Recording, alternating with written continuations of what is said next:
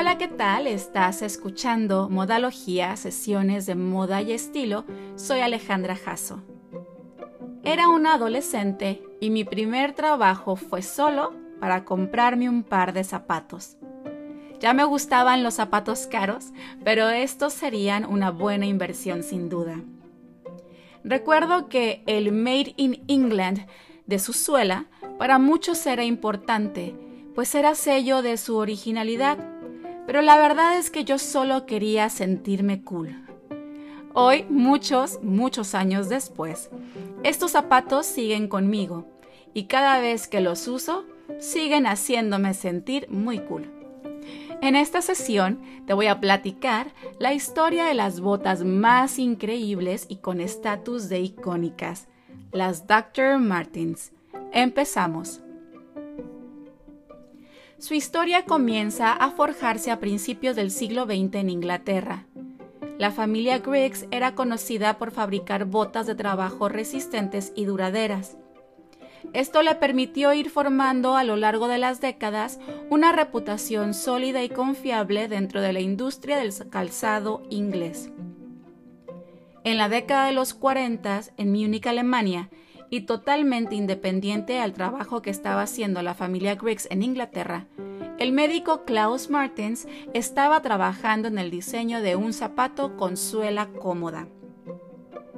Había trabajado en su juventud como zapatero y a los 20 años se alistó en el ejército donde se fracturó el pie esquiando. Mientras convalecía, creó un prototipo con material reciclado que proporcionaba una suela única con amortiguación de aire en lugar de la tradicional suela de cuero duro de las botas militares comunes que eran inflexibles e incómodas. Se lo mostró a un viejo amigo de la universidad, quien eventualmente se convirtió en su socio comercial, el doctor Herbert Funk, ingeniero mecánico con quien desarrolló la técnica que les permitió sellar con calor la suela en la parte superior, creando así los compartimentos herméticos que amortiguaban el pie, ofreciéndole un apoyo sin precedentes. Martins y Funk se asociaron y comenzaron a producir sus originales zapatos con suministros militares en desuso, dando inicio a su producción formalmente en 1947. Estos fueron todo un éxito con clientes mujeres de avanzada edad.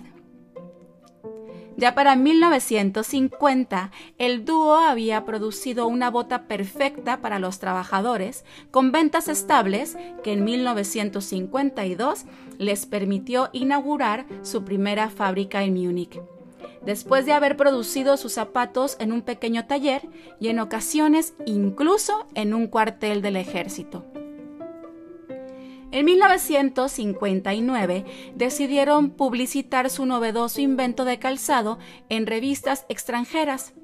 Y fue entonces cuando un miembro de la familia y compañía Griggs encontró el anuncio y llamó su atención.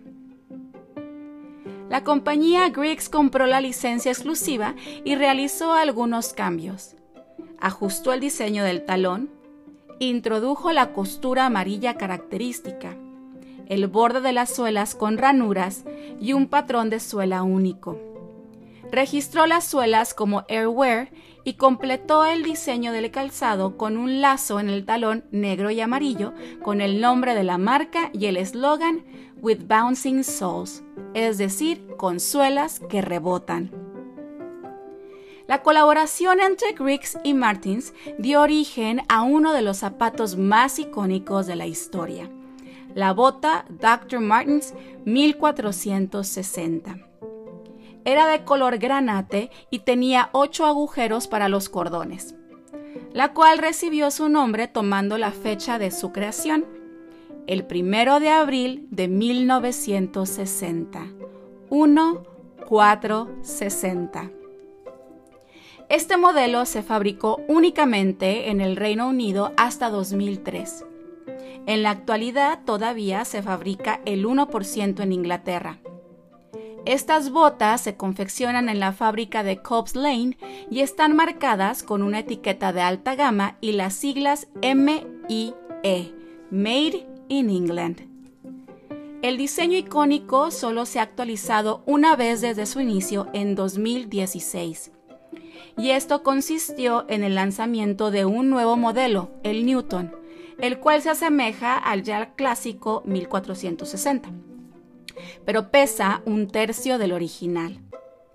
La promesa de la nueva línea Light es que mantiene el aspecto y el ADN fundamentales de la marca, pero elimina la sensación torpe, rígida o pesada que algunos compradores describen cuando se prueban un par de Docs por primera vez, que poco aguantan.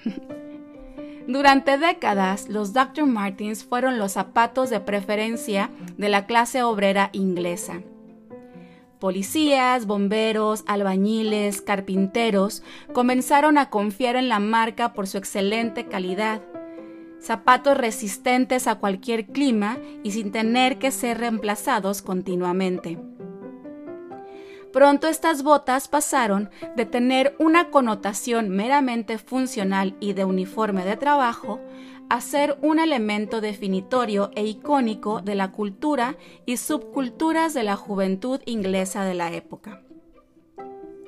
Los primeros en fijarse en estas botas fueron los skinheads, las cabezas rapadas, pero en esos tiempos sin vinculaciones nazis, sino por empatía por la clase obrera de quienes imitaron sus ropas y su calzado. En 1967, un hombre entró a una tienda de ropa utilitaria en el norte de Inglaterra y compró un overol azul y unas botas color naranja con suela de goma. Este hombre fue Pete Townsend, líder de la banda The Who, quien las utilizó esa misma noche en una presentación como símbolo de orgullo de la clase trabajadora y actitud rebelde. Los Dogs estaban a punto de abrirse camino en el escenario mundial. Le siguieron los Punks y sus creadores Malcolm McLaren de los Sex Pistols y la diseñadora Vivian Westwood, conocida como la reina del punk, crearon el look, y los Dr. Martens eran prácticamente obligatorios. Buscaban separarse y diferenciarse de los hippies setenteros, a quienes consideraban hijos de los burgueses.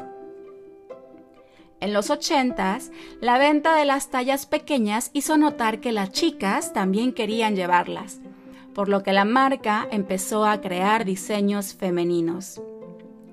A finales de esta década, los Dogs cruzaron el charco y llegaron a Nueva York.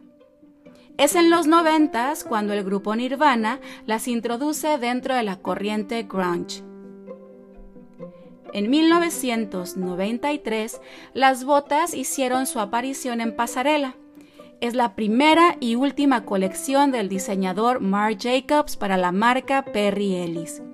Y sin duda, la que lo posicionó como uno de los diseñadores jóvenes más talentosos y a observar durante las siguientes décadas. Modelos y actrices de la época, como Liv Tyler y Kate Moss, empezaron a aparecer en público con las botas. Editoriales en las revistas de moda como Vogue y Bazaar las mostraron a manera de propuesta para los atuendos de temporada. El calzado que antes se consideraba contracultural ahora estaba de moda y Gwen Stefani, quien ya las usaba desde antes de No Doubt, las ha convertido en un accesorio de empoderamiento y autoexpresión femenina. En el 2000, la marca casi desaparece debido a la caída de sus ventas. La compañía dejó de producir en Inglaterra, cerrando todas las fábricas menos una y llevando su producción a Asia. En 2007, el diseñador Yoji Yamamoto colaboró en una colección, logrando que la marca volviera a ser relevante, lo que contribuyó a dar marcha atrás a la producción mayoritaria en Asia y regresó parte de sus modelos a la planta histórica de Cobbs Lane. No hay duda de que los Dr. Martins son símbolo de expresión, de un espíritu rebelde e inconformista. Son los eternos compañeros de viaje quienes han tenido unas dogs podrán numerar un sinfín de lugares y aventuras donde fueron juntos. Por eso siempre volverán, no importa la crisis, los altibajos financieros de la empresa o los cambios de la moda. cada generación tendrá la oportunidad de usarlos, disfrutarlos y amarlos. Son prácticamente inmortales. Los míos tienen conmigo 25 años y contando. Es todo por este episodio. Gracias por quedarte y escuchar hasta el final. Soy Alejandra Jasso. Te invito a que me sigas en mis redes, en Instagram en Alejandra Jasso, Facebook en Alejandra Jasso Fashion and Styling y en la página web alejandrajasso.com. Nos escuchamos por aquí el próximo lunes. Pasa linda semana y recuerda que hagas lo que hagas, hazlo con estilo. Bye.